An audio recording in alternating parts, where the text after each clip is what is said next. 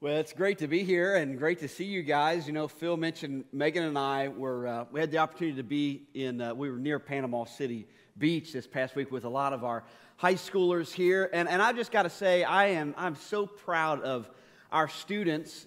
You know, we we have such great great students around here, and I had somebody ask me before the service, they said, Now, I'm sure you were stressed out, and were there any behavior problems? I said, Not at all. They were, they were just so great. But I will say this I was, I was a little bit nervous going down there because I thought, well, number one, I thought, you know, teenagers are, can be a little stressful. And I'm like, my main goal is I want to keep them from coupling. As long as we just keep them, no boyfriend girlfriend stuff. If we make it back, we're, we're going to be we're going to be doing well. But uh, but we, we went down and I thought, you know, I'm kind of I'm kind of past a lot of those like youth minister type days. You know, I did that a long time ago, but it's been a while. So this was like kind of getting back on the old bike again. But the, they were the students were so great to me, and they were so gracious and kind. They didn't treat me like I was, you know, some kind of weird old guy. Except we were playing uh, one of the last days there. We were playing sand volleyball, and I'm I'm pretty competitive you know, I just, I just don't like to lose. And so I'm playing with these kids, and I just want to show them that this old guy, he knows what he's doing. You know, you you sit back and take notes. And so I'm, I'm and that's kind of channeling like that Top Gun, like Maverick, like we're out there, shirts off, and we're going at it, you know. And, uh, and so I kept diving for the ball, and, you know, you land in the sand, didn't hurt. And every time that I jump and land in the sand, some, some teenage girl there would be like, oh, oh, sir, are you okay? Yeah, yeah, fine. Just knock it off. You know how to do it again. Oh, oh, Brandon, you're, you're, oh, Mr. Hatfield, you're going to get hurt. I'm like, listen, I'm not that old. But, uh, but they, they, were so great, so gracious, and we just so appreciate your guys' generosity in sending them. And uh, just really, really life changing trip for a lot of, a lot of students. But we have been doing this series called Retro Summer. And I tell you, before I, before I jump into that, I, I do want to make mention, because we have been talking about, about this for the past few weeks that on August the 7th, we're having a real special day around here. It's right before school gets back, and we're going to be, uh, we're going to be partnering with some of our local schools to prepare grounds, doing uh, some you know, weed eating and mulching and things like that, just some stuff that the schools need done before school can start. And we're going to be sending teams out on August the 7th. So if you haven't signed up for that, be sure to do that. You'll be, uh, there's a sign up sheet in the lobby. If you look at one of the vertical TVs, it'll say uh, Back to School Blitz. You kind of see the display there. Be sure to, sh- to, sign up for that. And also know that on August the 7th, we're only having one worship service. It'll be at 9.30, and then at 11 o'clock, we're going to be sending teams out. So hope that you'll be part of that. But we, are in this series called Retro Summer, and it's been so fun for me. I, I appreciate you guys you know, letting me do this and having a little bit of fun with it. It's, it's been a little trip down memory lane thinking about retro movies and songs and things that really define the culture in the 80s and the 90s. And an amazing thing happened in my life in the, uh, in the late 90s. And that was when I turned 16 years old and got my driver's license. And for the first time in my life, I really got that taste of what sweet freedom feels like. I had a Ford Ranger pickup truck, and I made it my goal that, I, and this thing, it had a manual transmission, so I learned how to drive a stick shift, and it wasn't a, it wasn't a bad little truck. But my goal was, how can I make it better? I mean, I just want to make, I wanted this thing to be a head turner. And so I, I grew up in a little town in northern Kentucky. And if you wanted to, you know, if you wanted to fix your truck up, there's really only one place that you needed to go that you could get anything that you needed, and if they didn't have it, you don't need it. And that was the Richwood Flea Market up in northern Kentucky. And, and I, I, I had a vision for this truck. So I, I bought, and you got to remember, this is, this is the 90s. I bought those neon lights that you'd put underneath the truck and they'd light up underneath. I mean, it was sick looking. And, and, and that wasn't enough, though. I needed to be able to communicate. And so I went and bought a CB radio. I had a huge antenna on the top of my truck. I learned so many dirty jokes from truckers. If you want to hear some later, I'll tell you, but uh, you wouldn't believe well, that wasn't enough. So I, I, it wasn't enough. I wanted to be able to not only communicate with other drivers, I wanted to be able to communicate with people on the sidewalk. You know, how can I, how can I really make some, some noise here? So I bought, and this is, I, this is true, man. I bought a Dixie air horn system. Had the five horns, you know, with the little air compressor thing. And it's just like the one on the Dukes of Hazzard. I rigged it up on a switch. And I drive down the road, flip the switch, and just ha ha ha ha ha ha ha ha ha ha. But she still needed more. That wasn't enough. So I, uh, one day at the flea market, I found an old speaker that had come off a fire engine. And it's, it's huge. But I thought, I think I've got room under the hood for this. And so I moved a few things around, and I was able to put that down in under the hood of my truck and rigged it up to the CB so I could switch it from radio to speaker, and I could talk to people on the sidewalk as I was driving by.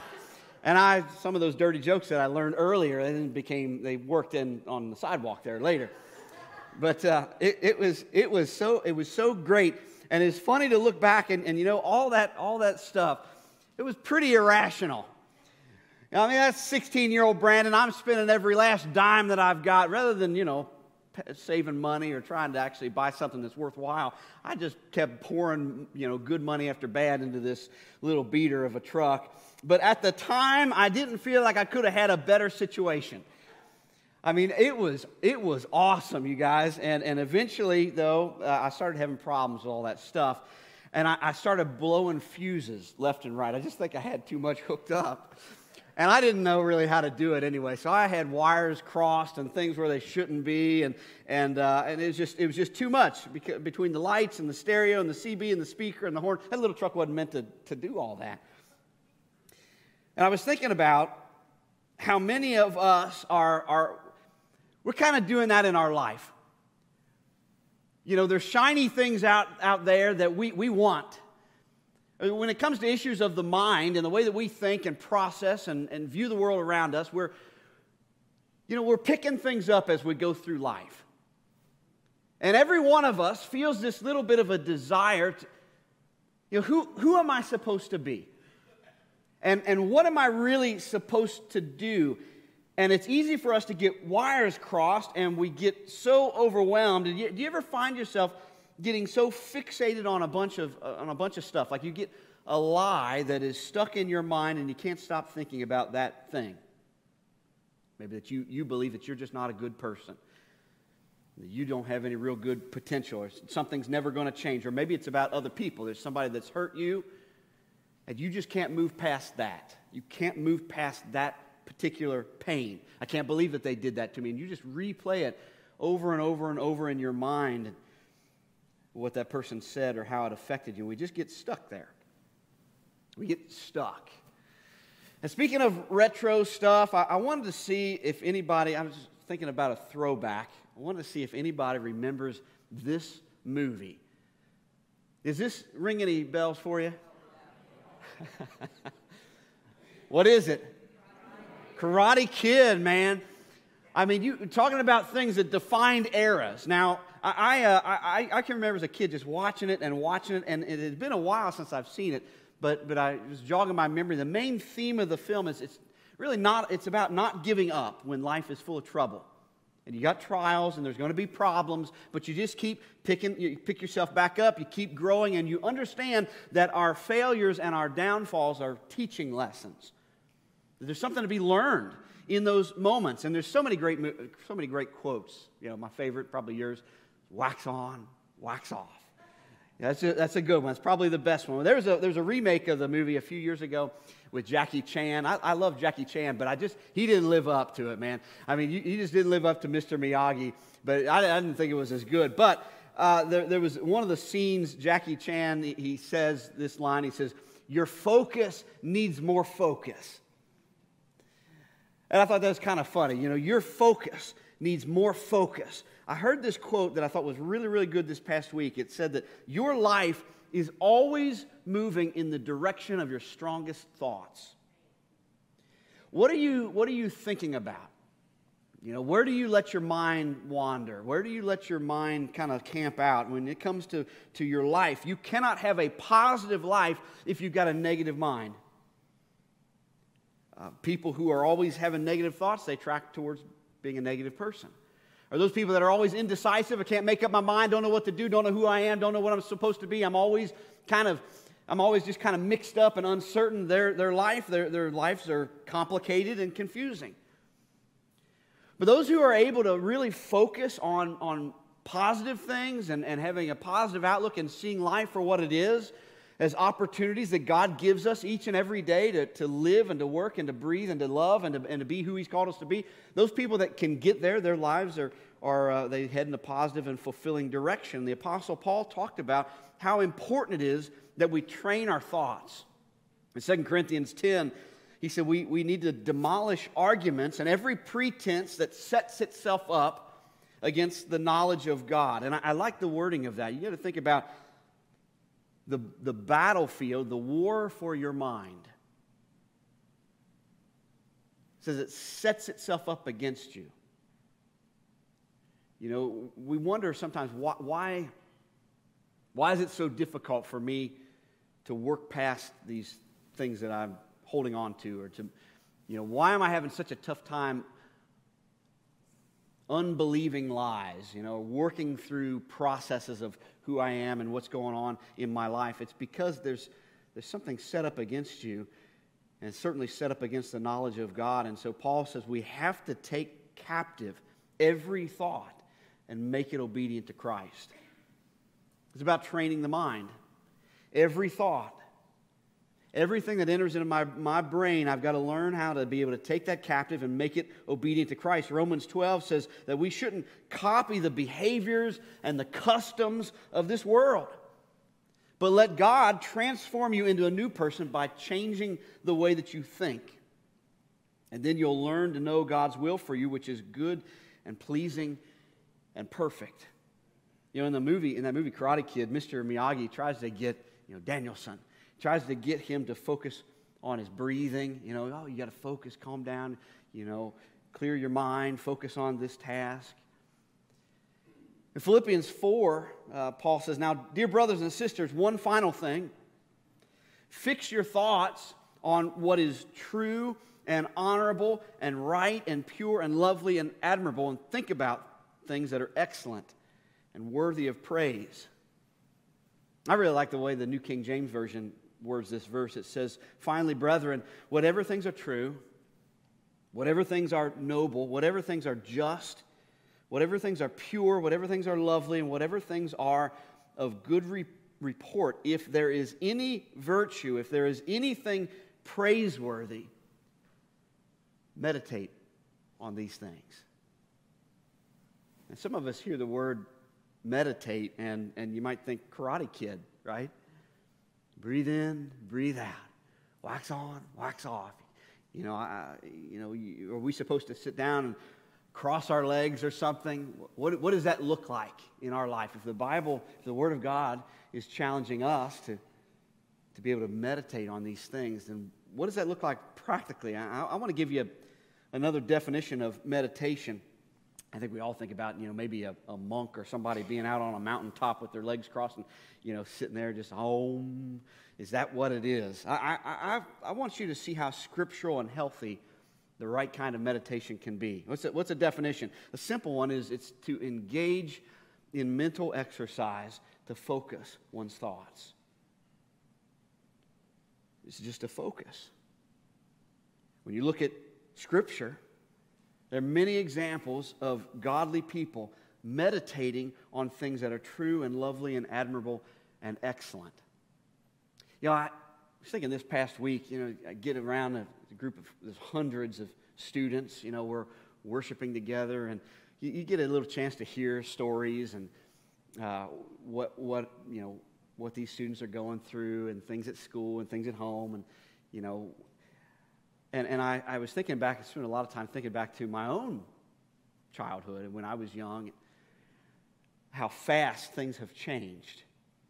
And I talk to people who are older than me that saying, you know, I never in my wildest dreams in my lifetime would think that we would be like we are as a culture, that, that things are happening the way that they are, and, and that, that our world basically has lost all sense we, we just don't know up from down anymore.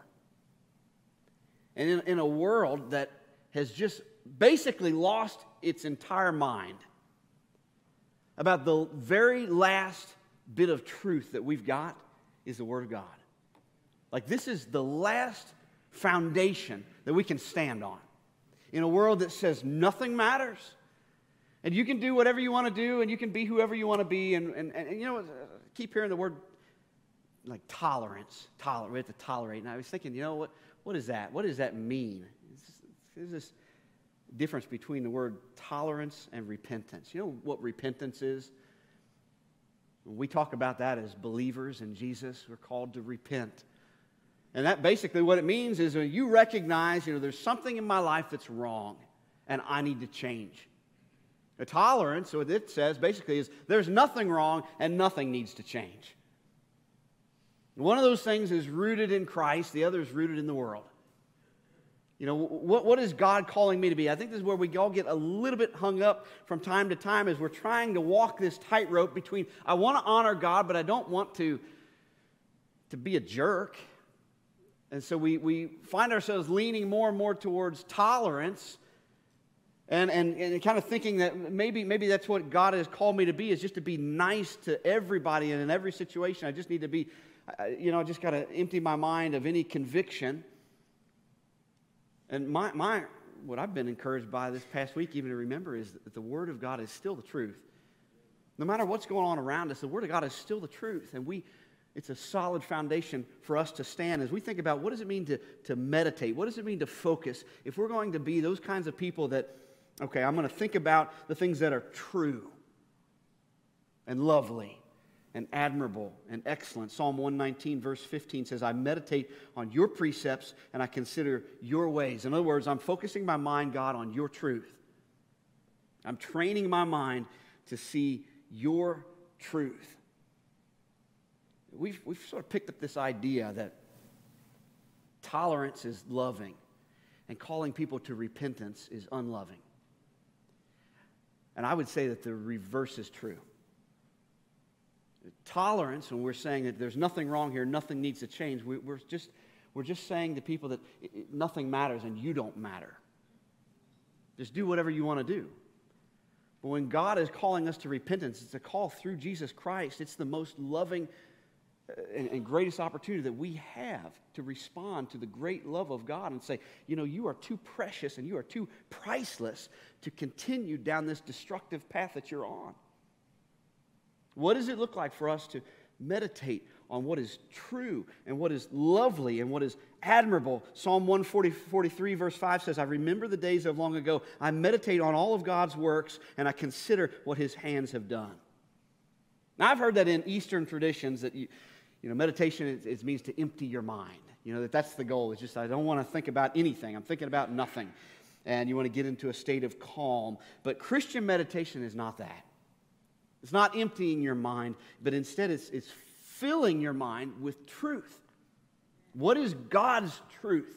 And just being planted right there. It's fixing your mind on what's true, like Philippians 4 8 tells us. And some of you, if I could just say this to you right now, your, your focus needs more focus. Your focus needs more focus. We need to learn to stand confidently on the Word of God and, and to resist the temptation to ignore what God's word says in order to be tolerant to what the world says. Scripture makes clear you can't do both.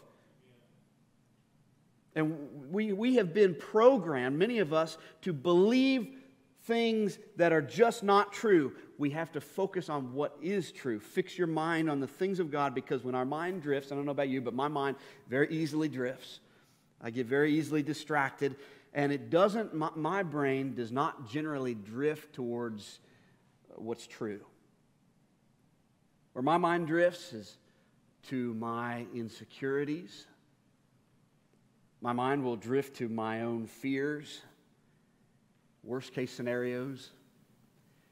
How many times do, do I let myself do that? Think, oh, what, if this happens? Because if this happens, then that might happen, and then this might happen, and then I'm going to be here. And it's like I have already played out a scenario in my mind that is now affecting the way that I'm living. It's affecting my, I mean, it's taking my joy away, and it's affecting the actions that I'm taking because I, have played something out in my mind that there's not a chance, probably not a snowball's chance, that this is ever going to come to fruition.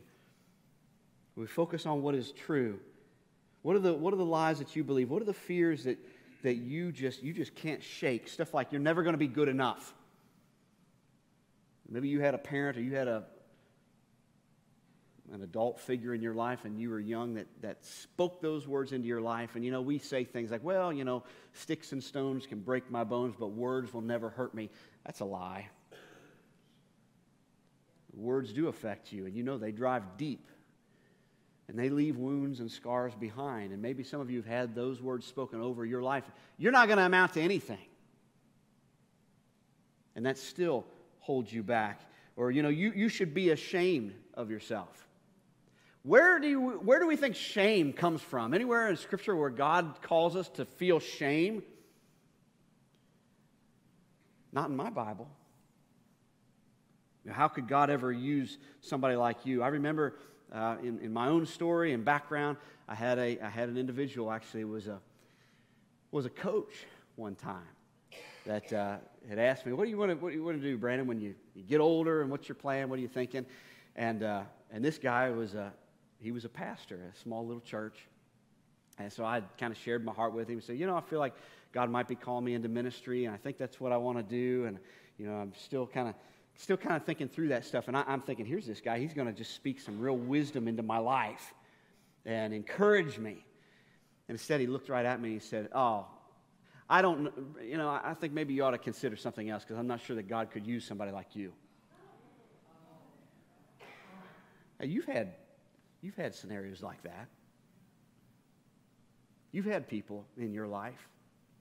Maybe they maybe their influence was big, maybe maybe it was just in passing, but you've had people in your life that have spoken those kind of things over you and it just it just hangs on, doesn't it? And so what we want to do is we want to learn how do we meditate on truth? Because we're pretty good at meditating on the lies. How can we focus and train our minds on the truth of God? And, and what I'm going to do honestly is I want to give you an exercise that's not real easy. Uh, it's not like this is, you know, it's not like if, if you've been believing a lie for 10 or 15 or 30 years, it's going to be real hard to, to uncross those wires. It's not like it's going to be done here in two minutes to deprogram that mistruth and replace it with truth. But I'm going to give you an exercise that, honestly, I believe it can be a game changer when it comes to focusing on what's true. Not only in helping us to understand our value of who we are in, in God's sight, but also understanding that we are prone to wander. That, that sin has a grip on us, temptation can get its claws so deep in our flesh that it, it, is, it is near impossible sometimes for us to resist the urge to go down a road of, of sinfulness. And what we do then is we justify it in our minds in the name of tolerance and say, well, maybe this isn't that bad. When we focus on truth, when we, when we get back to God's word, and we say, you know, I'm not going to be influenced by culture. I'm not going to be influenced by what's popular around me. I'm only going to make my foundation the word of God. When we, when we get back to that, find a whole lot of a whole lot of confidence. We find a whole lot of satisfaction, fulfillment, knowing that we know who God's called us to be. But this is a question I want you to just wrestle with a little bit. Just let this one kind of soak. Is what are the strongholds that are holding you back? What's, what's holding you? What's keeping you from, the, from your God given potential right now? Uh, what would you say is the top wrong mindset that is holding you hostage? Where the wires cross? For some of you, it could be a lie. You grew up in a household that struggled with finances. And so you think, I'm just not any good with this. I'm not good with money. I, my parents weren't good with money. We're not good with money. So you just believe I'm never going to be out of debt and I just can't help myself. I just buy, buy, buy and, you know, kind of kick the can down the road. And you think that, that you're just, that's your destiny. Or maybe, you know, I can't overcome this addiction. It's just it's just something that's got such a grip over my life and there's nothing I can do about it. So therefore, I just have to just understand this is who I am. Or maybe you think we're always going to struggle. I'm never going to find real joy or happiness in life. And, you know, we look at the numbers of suicides that are happening around our world in our country. I mean, it's staggering, staggering number of people that just get to a place where they feel like, I just can't go on anymore. because they've bought into that lie of this is my life is just nothing but struggle. My life is never going to go anywhere positive. Or maybe it's our health. We think, I'm, you know, I'm just destined to, to have bad health. Or I'm never going to feel close to God. Everybody talks about it.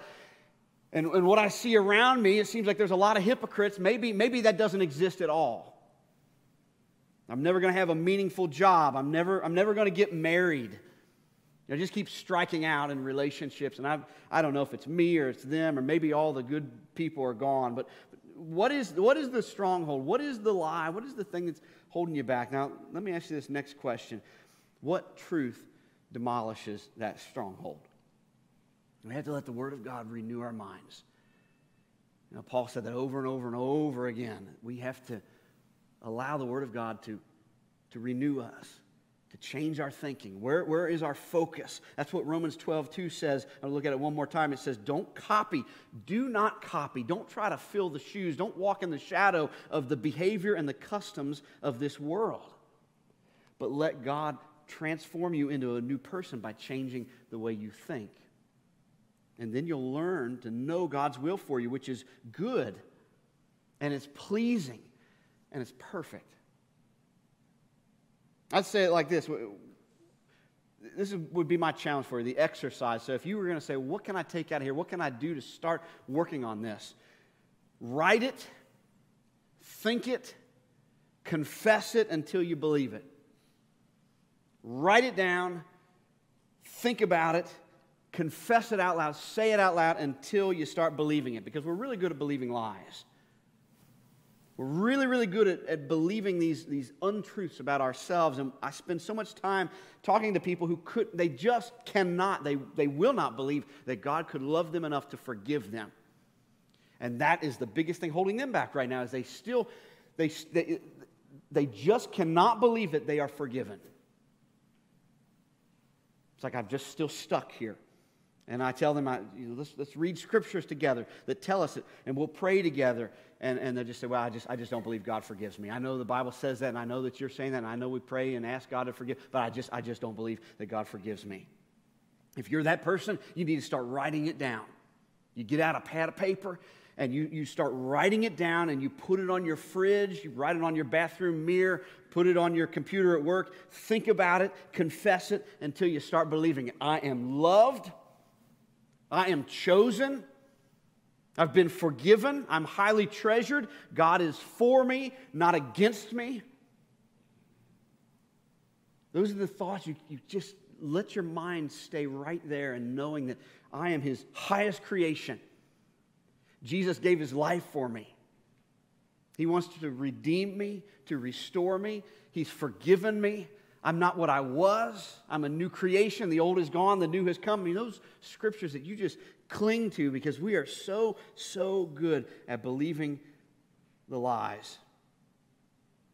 Why does this matter? Your, your life is always moving in the direction of your strongest thoughts. It's always moving. We're just not stagnant. So, what direction are you, are you headed in? If you don't control what you think, you'll never control what you do. You got to take your mind back, meditate on truth, fix your mind on what is true and admirable and excellent and praiseworthy. Meditate on such things. We focus our mind on the truth. These are the hidden places where God develops you. you know, where do we grow the most? Um, a lot of us, I think we believe that we come to church and that that is the job of the church. That I come here on Sunday morning for an hour, and that is my spiritual growth time. And so it's the, you know, the pastor's job or the Sunday school teacher's job or the whoever, somebody, you know, that it's their job to make sure that I grow. I push back on that. It's actually not my job to make sure that you grow. I can't do that for you. Only you can do that. I, I can't, I, I, you know, I can't force you to eat. You've got to pick up a fork and feed yourself. And the same with our growth. If we're going to walk with God, we have to take those steps to walk with God. And so our spiritual development, those places where that happens, is not just on Sunday morning, it's Wednesday afternoon after you've just walked out of a really bad meeting and you feel frustrated and you're unhappy and, and you don't know what to do next. What are you going to turn to? What are you going to think about? It's after you've had that fight with your spouse on Monday, Monday evening, and and you guys are just so angry with each other. You know, it's separate bedroom time, and, and wh- what are you going to think about then? It's those moments on, you know, Thursday at lunchtime when you know, your kid calls you and says, I'm, I'm in trouble and we need to talk about, we need to talk, I got to tell you some stuff. And you let all those fears build up. What's, what's going to happen now? What do we, where do we run to in those moments? These hidden places where God develops you. The deep work that God wants to do your, in your life is not going to happen when you're here. It's what He does when you leave here. What do you do with the Word on Wednesday? Those are the moments when it's crucial for us to meditate on the Word of God. You think about the growth cycle of plants and trees starts with a seed in the ground, just a small little seed. And that seed, with a little water, it, it breaks open and, and begins to put down roots, and it continues to, to put down roots to a shoot uh, springs up out of the ground, and life, you know, starts starts growing, and, and uh, at some point it'd be mature enough to bear fruit. Or, but for a plant to survive, I mean, just just to survive, the root system has to take up more space underground than the plant takes above the ground. Some of you have been out to California, you've, been, you've seen the redwoods, these massive, massive trees. It's so high, it's unbelievable. And yet, do you realize that the root system is wider than the trees are tall? Just enormous, enormous root systems that they have because the foundation has to be bigger than the thing it's supporting. Foundation is crucial. And if we're going to bear fruit like Christ calls us to, if we're going to live the way God calls us to, we've got to be deeply and authentically rooted in Him and in His Word. On Christ, the solid rock, I stand. All of the ground is sinking sand. Because your, your life will absolutely continue to move in the direction of your strongest thoughts. What are you thinking about? What has captured your attention? What has captured all of your focus. Read a quote by a theologian this past week, Banning Liebscher. He writes God is not only unfolding a story on the earth, but He's also active in your life with His story. And He is writing His story over you. He has a plan and a purpose for your life that is full of hope and courage. And I hope that you know that today. And I hope that you will let your mind Remember that and believe it. Let me pray for us. Lord, thank you for your truth that bears so much fruit in our lives. I know that it, our, our mind is a battleground and that there are a lot of competing forces that, that would knock us off course.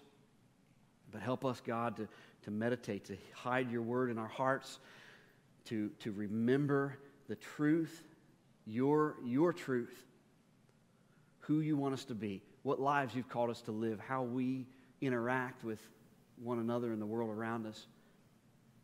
Lord, help us to be the people who are confident in knowing that, that your word, that your word is, is truth and it is guiding us. And help us to, to be the kind of people that place all of our trust and all of our faith in the finished work of Jesus Christ.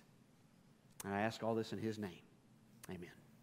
Well, I'm glad that you are here this, this weekend. And if you need to talk to somebody about any of this stuff, please stop by the Next Steps area before you leave. I hope you guys have a wonderful week, and uh, we'll see you next time.